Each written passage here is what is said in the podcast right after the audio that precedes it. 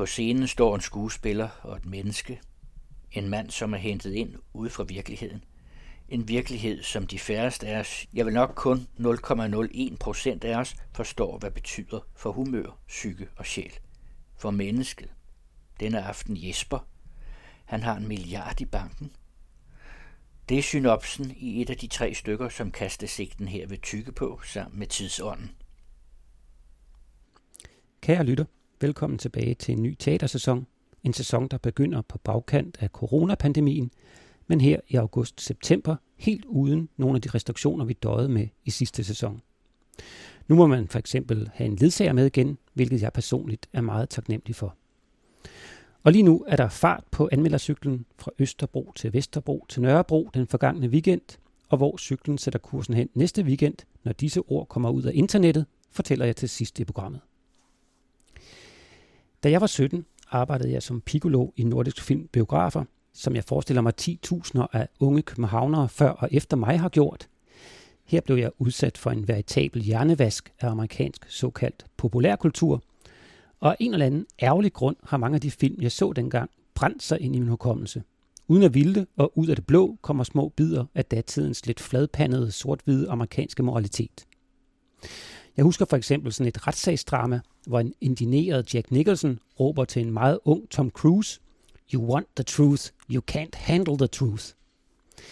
Det kunne Tom Cruise selvfølgelig godt alligevel, men sætningen om, at du, eller i denne sammenhæng vi, ikke kan håndtere sandheden, dukkede op i erindringen, da jeg defilerede ud af revolver, efter at have set to Bierings vidt 1%. Sammenhængen lader jeg i første omgang hænge i æderen, men samler op på senere i programmet.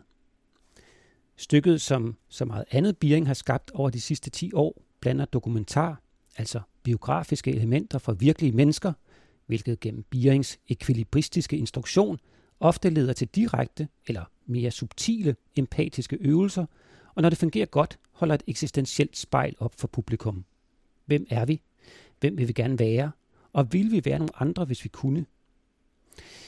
Denne meget brugte Biering-formel er langt fra det samme som at sige, at man ved, hvad man kan forvente, når man går ind og ser et nyt Biering-stykke.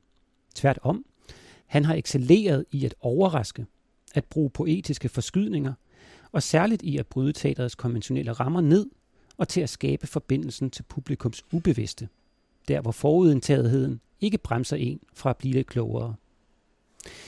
Det nærværende stykke, vi de 1%, er ingen undtagelse – det handler i første gang om de 1% superrige danskere, dem der har rigtig, rigtig, rigtig mange penge.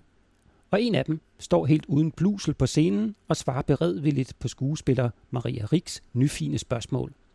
Hvor mange penge har du? Ja, lidt over en milliard. Hvad for en bil har du? Jeg har en Tesla. Hvor bor du? Hvor meget betaler du i skat? Hvor er dit sommerhus henne? Har du dit eget fly? Hvad koster dit ur? Og så videre. Efter en lidt lang kæde af scener, hvor under milliardæren og skuespilleren spiller tennis, fordi de superrige er konkurrencemennesker, fortæller en tekst på skærmen bag scenen os. En scene, hvor de drikker champagne og taler om madvaner og fester. Og som også en scene, hvor de sidder om et lejrbål og taler om, om man overhovedet kan have rigtige venner, når man har så mange penge. Og lige når man er blevet lullet lidt i søvn af den manglende fremdrift i stykket, så kommer en kvinde med en trillebør fyldt med hvad der ligner lort ud af mørket tømmer trillebøren, stiller sig op i den brune masse og går ind i stykket. Hun er også et virkeligt menneske, men fra den anden ende af samfundet. Hun har været narkoluder i 30 år. Siden hun var 13, fortæller hun, og bor i en nedlagt togvogn og er på overførselsindkomst. I løbet af det næste kvarter indfinder fire andre fra samfundets bund sig på scenen. Rigtige mennesker med sandfærdige biografier, der udfordrer ikke kun vores empati, men selvfølgelig også milliardærens. Føler han nogen skyld? Har han dårlig samvittighed over at være så rig, når andre er så fattige? Jeg føler han i det hele taget noget over for disse mennesker. I et for denne anmelder mildt overraskende øjeblik erkender milliardæren, at der er noget galt. At han frygter, at den voksende økonomiske ulighed vil føre til, at underklassen en dag gør oprør.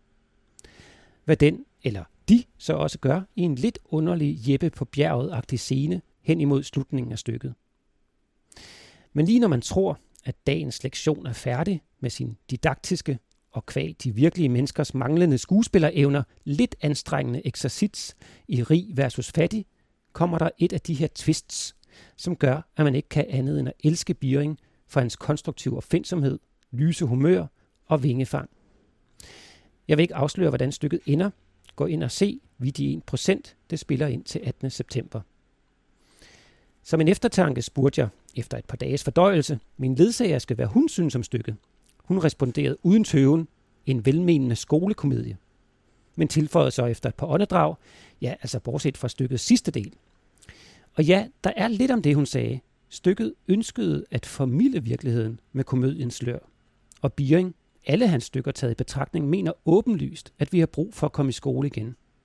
For hvor ellers i vores fragmenterede dannelsesrejse kan empatien gødes? Som i øvrigt den Louisiana-aktuelle amerikanske fotograf Arthur Jaffa sagde i udstillingen, empati er den vigtigste form for dannelse. I forlængelse heraf kunne man måske lidt drilsk kalde Biering for vores hjemlige postetiske brigt. Så skal vi på Tætter Sorte Hest. Her går der for tiden et gæstespil, Happy Days med Why Not Theater, og stykket er på engelsk. Nogle vil nok tænke, at når det er dramatikeren og Nobelpristageren Samuel Beckett, så får man her muligheden for at nyde replikkerne og nuancerne i den meget ordbevidste dramatikers originalsprog. Og det er da også helt rigtigt med den fodnote, at Happy Days faktisk er et af de få stykker, Beckett skrev på engelsk. Han foretrak at skrive på fransk. Og ja, sproget, som det kommer ud af den enlige skuespiller på scenen, Sue Hansen Styles, mund, er en fryd. Det lyder på en eller anden måde rigere og rigtigere på engelsk. I hvert fald hvis man ser stykket som, ja, i hvert fald delvist, et portræt af en engelsk husmor anno 1961. Måske en og anden ældre lytter eller yngre teaternørd vil huske vidunderlige Bodil Utsen som Winnie i Glade Dage, en af hendes store glansroller. Det var som ind på Fiolteatret 1962. Det havde min ledsagerske denne aften faktisk set, og det var stadigvæk næsten 60 år senere en af hendes store teateroplevelser. Men man kan faktisk også se tv-versionen af samme stykke, indspillet et par år senere, og som ligger på DR's arkivside Bonanza. Stykket er meget Beckettsk, en menneskelig mulvarp, eller et mulvarpeagtigt menneske sidder alene fanget i sit jordskud i et fortvivlelsens tusmørke og taler med sig selv. Og eftersom at stykket begynder med, at Winnie beder fader hvor, får man hele denne af jord er du kommet, til jord skal du blive, metaforik serveret. Selvfølgelig med diverse absurde og gådefulde optrin, her serveret gennem Vinis erindring og genfortælling, men den langsomme formuldning er ligesom begyndt allerede før stykket begynder – og det minder mig om de kulturelle repræsentationer af kvindernes lod, før de kom ud af hjemmet og ind på arbejdsmarkedet, lidt populært sagt, som netop det årti stykket selv står ved begyndelsen af, var med til at sprænge i luften. Måske giver jeg husmorfiguren for meget plads. Der er jo selv sagt noget mere almenmenneskeligt på spil, og her er det måske på sin plads at bekende, at jeg ikke er den store Beckett-fan. Ikke at jeg ikke har forsøgt at kurere mig selv for denne marginaliserende lidelse, og jeg har venner, der er voldsomt begejstrede og gerne læser højt. Men for mig har hans tone, hans karakterer og hans sproglige manerer med de mange gentagelser og denne vende vrangen ud på sproget, såvel som den menneskelige eksistens, noget meget tidsbundet over sig. Jeg hører hele tiden, om jeg læser ham eller ser ham på teateret, ekoer fra efterkrigsårene. Det er 50'erne, der taler, og det groteske eller absurde er rundet af den tids ånd, eller spøgelser, om man vil. Nu vel, menneskemulvarpen Winnie er en middelalderne kvinde, og ved hendes side har hun sin tro væbner, hendes bedste ven, sin dametaske. Der er ganske vist endnu en skuespiller på scenen, kvindens mand, Willy, men udover en scene tidligt i stykket, hvor han staccato læser overskrifterne i avisen højt, ja, så bliver det kun til lidt rallen og hosten og et enkelt ja eller yes. Han er sølle, udulig og ikke rigtig til stede som andet end ørerne, der modtager Vinnies rapplen. Det er ganske vist en vigtig funktion, for uden at have den anden, en der lytter, vil livet være endnu mere trøstesløst. Og spørgsmålet melder sig, som det jo ofte gør hos Beckett, er det hele alligevel ikke lidt meningsløst?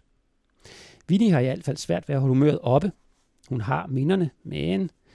Og som stykket skrider frem, hun må nu rationere sin rumsteren i dametasken, så hun ikke glider ud i et reelt dametaskemisbrug, vokser muldvarpeskuddet op omkring hende og til sidst er kun hovedet synligt.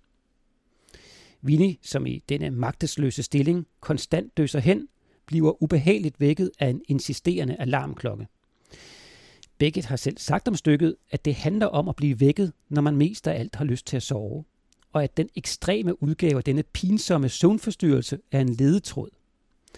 Med andre og egne ord en klaustrofobisk sonambulisme, og det er jo i hvert fald en meget aktuel lidelse.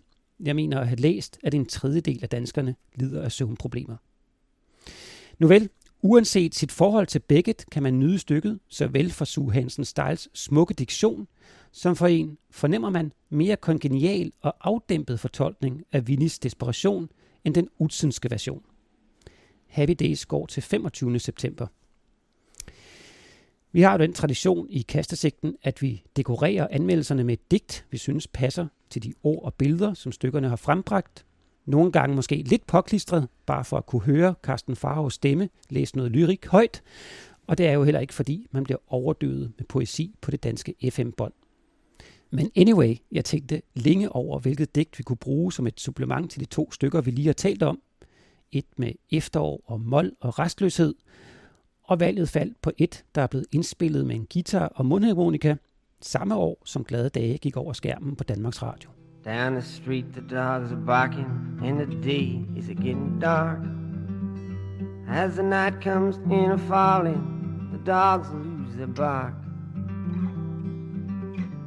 And the silent night will shatter from the sounds inside my mind in one too many mornings and a thousand miles behind.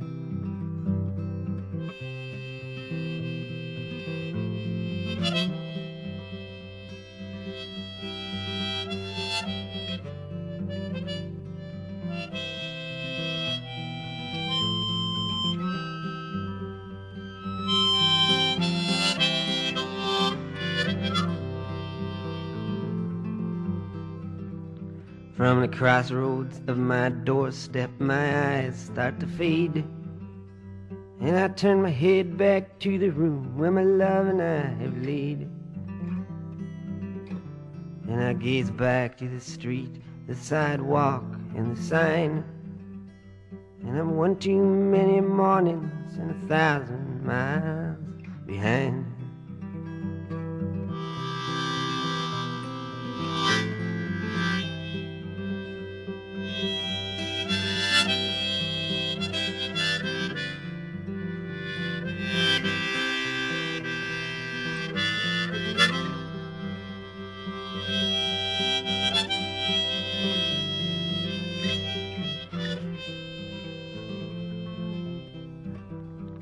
A restless, hungry feeling that don't mean no one no good. When everything I'm a saying, you can say it just as good.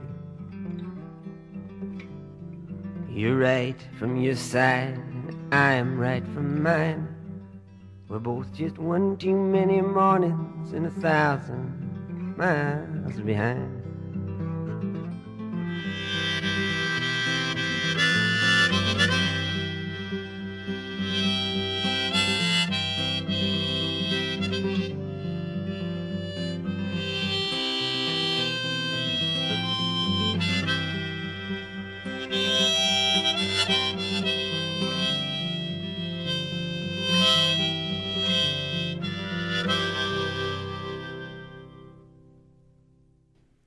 På Free, hvis du vil være fri.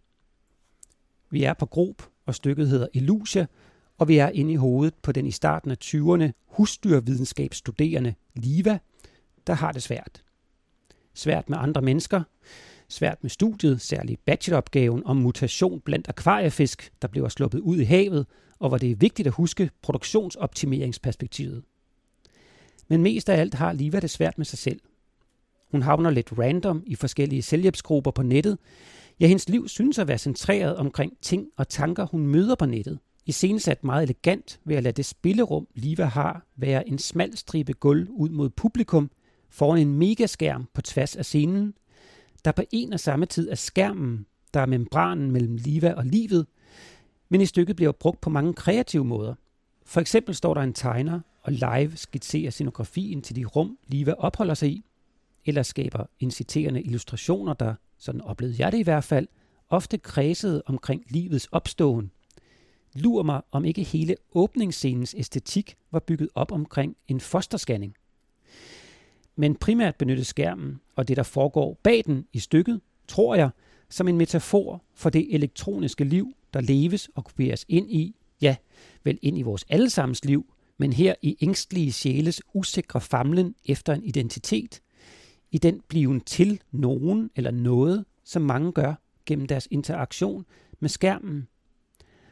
Og det minder mig om, jeg tænker, der er ældre lyttere, der ligesom jeg kan huske dengang fjernbetjeningen indfandt sig i vores kultur- og tv-stuer, og hvordan altruistiske fagpersoner bekymrede sig i aviser og fjernsyn om, hvordan den konstante sapning fra en kanal til en anden, ja, man talte endda om sabbergenerationen, hvordan denne bevidstløse skiften ødelagde vores opmærksomhed, eroderede vores mulighed for eftertænksomhed og beskadigede vores evne til at fokusere. Ja, alt dette som konsekvens af, at vi nu ikke længere skulle rejse os fra sofaen og skifte kanal. Og selvom den offentlige bekymringsmaskine naturligvis også har ytret sig, når det kommer til den fragmenterede virkelighed, som et liv inde i internettet tilbyder, så virker det som om, at vi kollektivt har opgivet at så at sige skærme os selv, at skabe en målestok for, hvad der er en mental sund omgang med skærmen.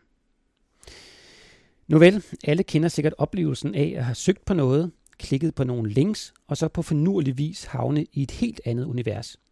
Lad os for at blive i teaterstykkets materiale sige produktoptimering i fiskeribranchen. Her læser du om læbefisken, hvis fædre og kusiner er populære spisefisk, og så trykker du på et link, der bringer dig over i Hollywood-stjerners brug af forskellige former for botox eller kosmetisk kirurgi, der giver dem tykke, oppustede, sensuelle læber, og derfra klikker du dig videre og havner til sidst i en selvhjælpsgruppe, der tilbyder dig at blive ven med din fisse. Så nogle kvantespring i menneskets fenomenologi kan man grine lidt af. Med sine gode venner må jeg heller tilføje, for det synes nemlig at være pudlens kerne. Liva har ikke nogen at grine med. Hun er ung og introvert, og hele hendes stofskifte med eksistensen, identiteten og andre mennesker bliver til gennem denne forunderlige fra et link til et andet link – Uden mål og med, sapper hun ud og ind af verdener, der er så forskellige, at intet rigtigt synes indbyrdes forbundet. Liva plukker lidt tankegods her. Hun samler nogle år op for, hvad hun føler der. Hun er ikke som sådan orienteringsløs. Hun er et muterende og forvirret menneskebarn, der opdrages og opbygges af sin smartphone. Det er anne Sofie Vandstrup, der spiller Liva, og det er Marie Kortsen, der spiller hendes elektroniske sambo, Margaria, og det gør de hæsblæsende godt. Det er ungdomligt, og jeg kan ikke spejle mig i deres ordvalg, tanker eller følelsesverden, men eller lad mig tage en omvej til dette men.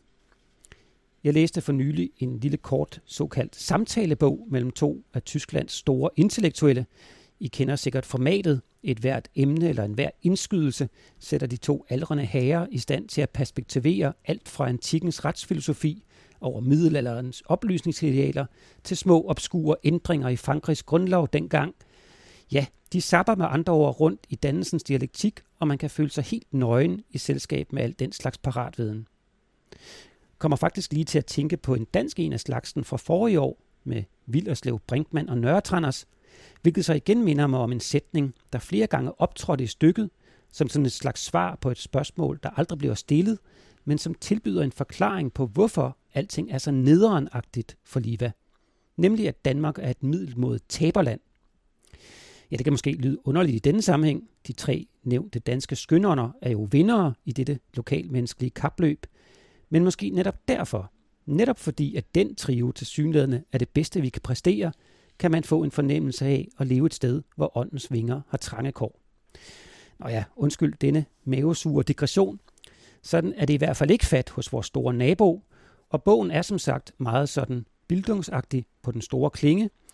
Og der er et sted i bogen, hvor den ene af de kloge herrer siger til den anden, sådan lidt en passant, løsrevet og uden sammenhæng med, hvad samtalen i øvrigt har handlet om, at de aktuelt fluktuerende seksuelle identiteter ikke skyldes biologi eller social konstruktion, men stætter ret forvirring.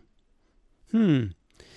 Ja, sådan noget kunne man jo nok ikke sige eller skrive uden at få ørerne i maskinen herhjemme, og det er jo heller ikke sådan, at jeg selv tør stå på mål for udsagnet, som kan lyde som om, at alle, der ikke er heteroseksuelle, er forvirrede. Men der er vel næppe to meninger om, at verden er forvirrende.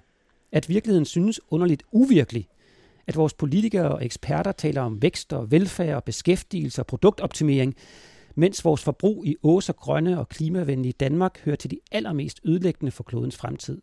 Vores ås og demokratiske og samtalebaserede styreform, hvor få har for meget og færre har for lidt, synes ude af stand til, eller slet er ret helt ligeglade med at gøre noget ved den stadig stigende økonomiske ulighed.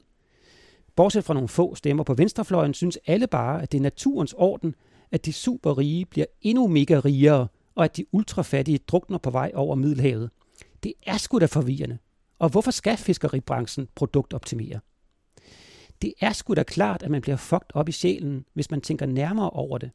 Ja, hvis man da ikke galgen humoristisk væbner sig med den franske filosof Gilles Deleuze påstand om, at det er hele fundamentet i den kapitalistiske verdensorden, at den tvinger os ud i en alt fortærende skizofreni. Og det var måske det, der fik mig til at tænke på den sætning fra Tom Cruise-filmen. Vi kan ikke håndtere sandheden. Den sandheden er bogstaveligt talt for sindssyg til at integreres i vores dagligdags bevidsthed. Og på en eller anden underlig måde bliver den erkendelse bedre iscenesat i al sin sking og kakafoni på teatergrob end på Revolver.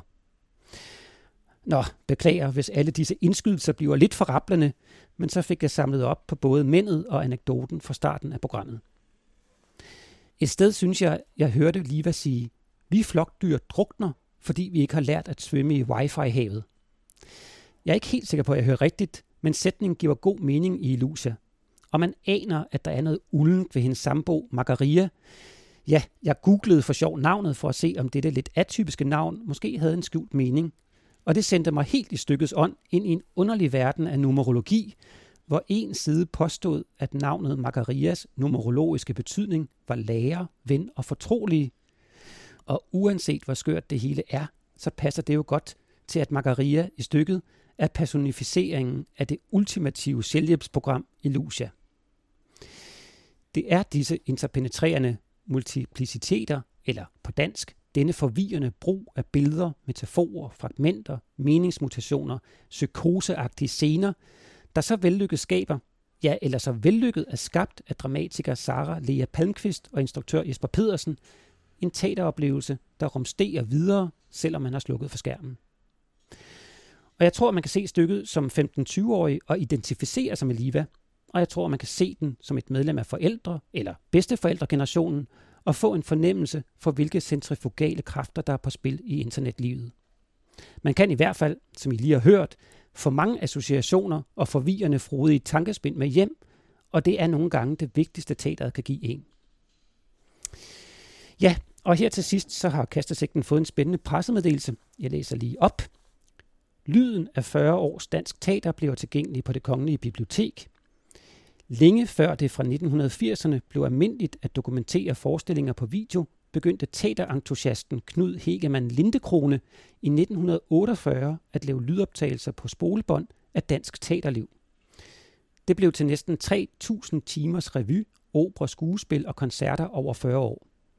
Den også i internationalt perspektiv helt unikke kulturhistoriske lydsamling er nu digitaliseret, så både forskere og menigmand kan opleve lyden af for eksempel Dirk Passers fortolkning af Dario Fos En fod i hånden fra 1966, eller Liva Vels stemme i Holbergs Den Stundesløse. Citat slut. Vi linker til skatkisten på hjemmesiden, og inden vi høres ved igen, så har der været premiere på to danske romaner omsat til scenesprog, efter den meget vellykkede omplantning af nye rejsende til teateret, så er turen nu kommet til Tine Høs anden roman, Tour de Chambre, som har premiere den 18. september på det kongelige. Og samme aften kan man se Olga Ravns store morroman, Mit arbejde på huset, instrueret af teaterets nye kunstneriske leder, Liv Helms. Og denne weekend, lørdag den 11., er der premiere på Anna Malsers Generation 9-11 på Edison, annexscenen til Betty Nansen. Jeg glæder mig Håber, I går med ind gennem fløjdørene, op ad trappen, ind på rækken og prik, prik, prik. Kastesigten er tilrettelagt af Rasmus Blæde Larsen, og Bob Dylan-nummeret er fra 1964 og er at finde på albummet Times They Are Changing, og på hjemmesiden er der links til alle forestillingerne og de i programmet nævnte internetting.